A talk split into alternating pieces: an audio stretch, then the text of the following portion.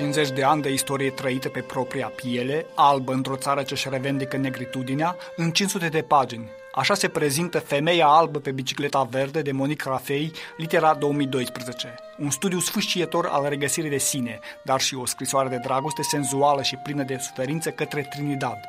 Carnavalul și postul Paștelui, bacanală și vinovăție, Trinidadul în două cuvinte. Asta era o națiune de oameni iubitori de păcat care își puneau toată încrederea în rugăciunea pentru iertare.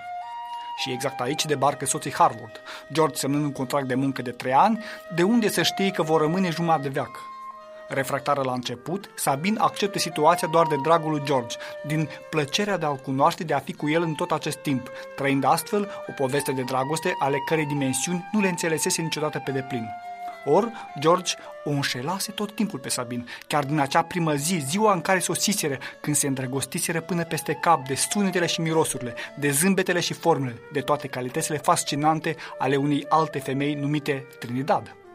La rândul lui, Sabin se apucă să-i scrie pe ascuns lui Eric Williams, cel din tâi prim-ministru de culoare al țării, întreținând astfel propria ei legătură amoroasă, ca să zicem astfel.